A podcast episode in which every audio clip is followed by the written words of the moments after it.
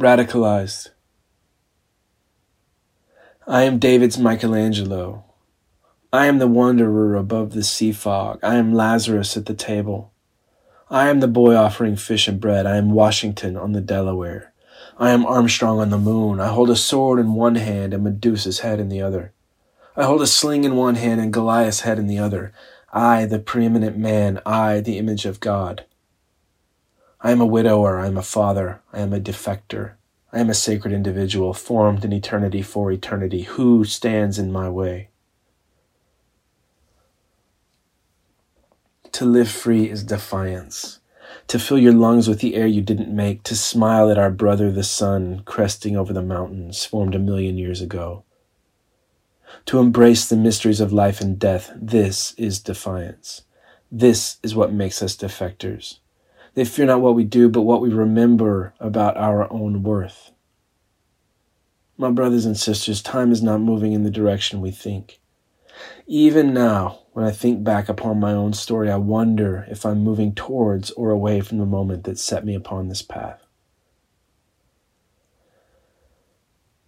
They came in the minutes before sunset as we all gathered around the table for dinner. The knock was not loud, and only my son heard it. He went to answer the door, thinking perhaps it was a neighbor. Instead, 5 soldiers walked into the room. I asked everyone to remain calm. One of the soldiers, a man with a devilish face, presented charges against me. I had been accused of aiding revolutionary activities, a charge that I continued to deny. Yes, some of my friends and acquaintances had spoken of armed resistance, but I never once gave them any more aid than a listening ear, even if I agreed in principle with what they wished to accomplish. In those days, I still believed a man could quietly take care of his family and remain unengaged with the chaos around him. That is no longer true. He must press order on the chaos with all his might, or else the chaos will consume him and all he loves. I told them the charges were not true, that I was not a political man. I encouraged them to examine my entire history, my work, what I'd said publicly, anything I'd ever shared. My highest aims were to provide for my family, to keep them safe. The devilish officer placed his hand on my son's head and said they would have a quick look around the house and be gone. There was no need to worry if I was telling the truth.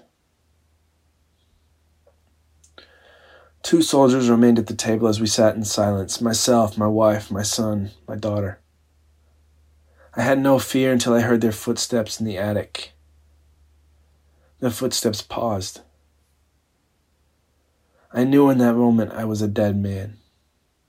Years before, when the authorities came house to house to buy back guns from citizens, I hid a simple revolver in the wall. The act was not done in anticipation of revolution, but to protect my family in a scenario that would threaten our lives. Perhaps a deranged intruder, or if we ever became destitute, I could sell the pistol to keep us going another month or 2. It was the last resort of a last resort. "I love you all," I said. One of the soldiers slapped me. The other soldiers returned to the kitchen, and the one with the devilish face placed the old revolver upon the table. I admitted the gun belonged to me. There was no use in lying. I could have said it belonged to the previous owner of the house, but they would have never believed me. When you're hunting for blood, you will find it. They asked us to rise from the table and make our way to the front yard. I expected them to detain me, to place me in a truck and send me off to God knows where. So many had been erased, taken in the middle of the night. None knew their whereabouts, a work camp, an execution site, a prison. What was the difference? I would never see my family again. The guard led me to the street and kicked the back of my knees, knocking me to the pavement. Several of our neighbors came out to see what was going on. My wife and children remained silent. I had killed them. Do you understand? It does not mean I made the wrong choice by keeping the gun, but the choice to keep the gun is what killed them. The devilish officer brought my son forth and placed the loaded revolver in his trembling hands.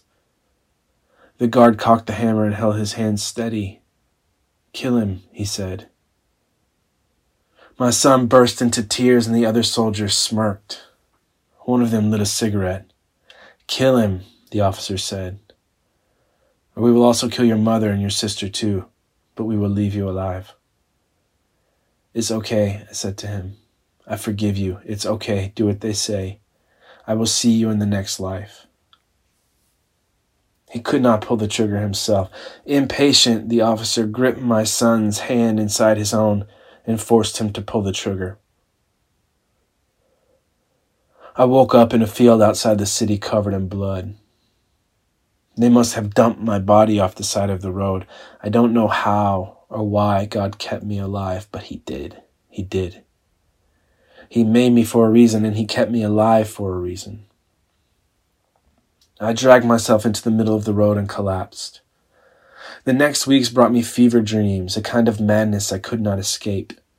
Throughout the night, faces would appear before me, and I did not know if they were real or imagined. I did not know if they were friends or enemies. In time, I came to believe I was being cared for in someone's home, but it could have been an illusion. It was also possible I was dead. One morning, I woke with clarity of mind. This was not a dream. I was alive. I would live. My head was bandaged, as was my chest. An old woman came to the doorway and said, "It's time for you to go." She gave me a ride to a safe house and told me to get on the next bus. She warned that it would be pointless to go back home. No one lived there anymore. My wife was arrested. My children submitted into the protective system. To go home would only put me at risk of being seen and reported. If they believed I was dead, I would be wise to let them keep on believing it. I took the next bus, and the driver told me to get off in 7 stops. He, too, was a defector. And it was in this moment that I was truly awakened to a truth that should give you hope. There are more of us than you think. In the years to come, this would become ever more obvious, but I was so new to the idea of coordinated underground resistance. Layered in every institution, in every community, even in government itself, are free men and women who remember who they truly are. Do not forfeit, do not surrender. A great swell will one day rise out of the ground and flood the false kingdoms they have built. The 7th stop became a gateway to an entirely new life. A life on the run, a life lived in hidden bedrooms, in the woods, in the company of men and women I met one minute and trusted with my life the next. I was radicalized, emboldened, fearless. When you accept death and life are one and the same, no man can control you. I sat in the company of truly dangerous men who will die before they allow themselves to be captured. I worshipped in underground churches. I stowed away on trains, on ships, on buses. I met cowards and political dissidents of all stripes. Even amongst defectors, there are factions. Anarchists, sacred individualists, violent revolutionaries, pacifists. You will find them all on the road. Some are devils in their own right and seek to replace the power of the state with an equally dangerous power. I stayed for weeks and months in abandoned buildings, places that have not been conquered. I slept exposed in fields. I slept under the watch of heavily armed militias. At each new stop, I asked for information about my wife. No one recognized her name. Everyone has a name that keeps them awake at night, and you hope they're dead, so the suffering has ended. That is the news we all seek. The worst possible news would be that she is still alive, working in a camp, or far worse, forced to serve the perversions of our rulers. To this day, I don't know if she is dead or alive. I know nothing of her fate. I only know that God loves her in this moment. I know nothing of my children. I only know that God loves them in this moment. Throughout these stops, I began to hear mention of a warrior poet, a wandering figure who appeared amongst defectors to bring them courage. Was he real? Was this some kind of symbolic character? No one I met along my travels had ever met him, though all had heard, as I had heard, that he was indeed a living, breathing man. Some said he was the returned Christ, others, a madman who had deceived his believers, others, a simple man whose reputation had far outgrown his reality. I put no faith in his existence. Until one night, I came to a bridge over a river that had run dry. I climbed onto the edge and looked down. Have you ever been in a position where a single decision could end your life? A wave of temptation floods your heart, the devil moving in you, begging for you to extinguish the spark.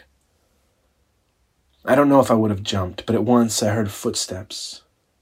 There, down the bridge, was a figure watching me. He was shrouded in mist, so I could not make out his face. He said nothing, I said nothing. We only watched one another for a moment, until I grabbed my pack and went the opposite direction. Dangerous men walk the lonely roads of our nation. If you aren't prepared, you run the risk of being assaulted, robbed, murdered.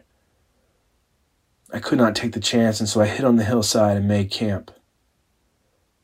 2 days later, I made a campfire to warm my hands. A cold front had arrived during the night. On the horizon, I imagined the cries of the expendable millions. Those who are erased not simply for believing or acting at odds with their temporal rulers, but for remembering who they truly are, images of the Maker. The horizon is ever moving towards us. One day it will be here. One day I will feel the hot steel against the back of my head, just as I have felt it before.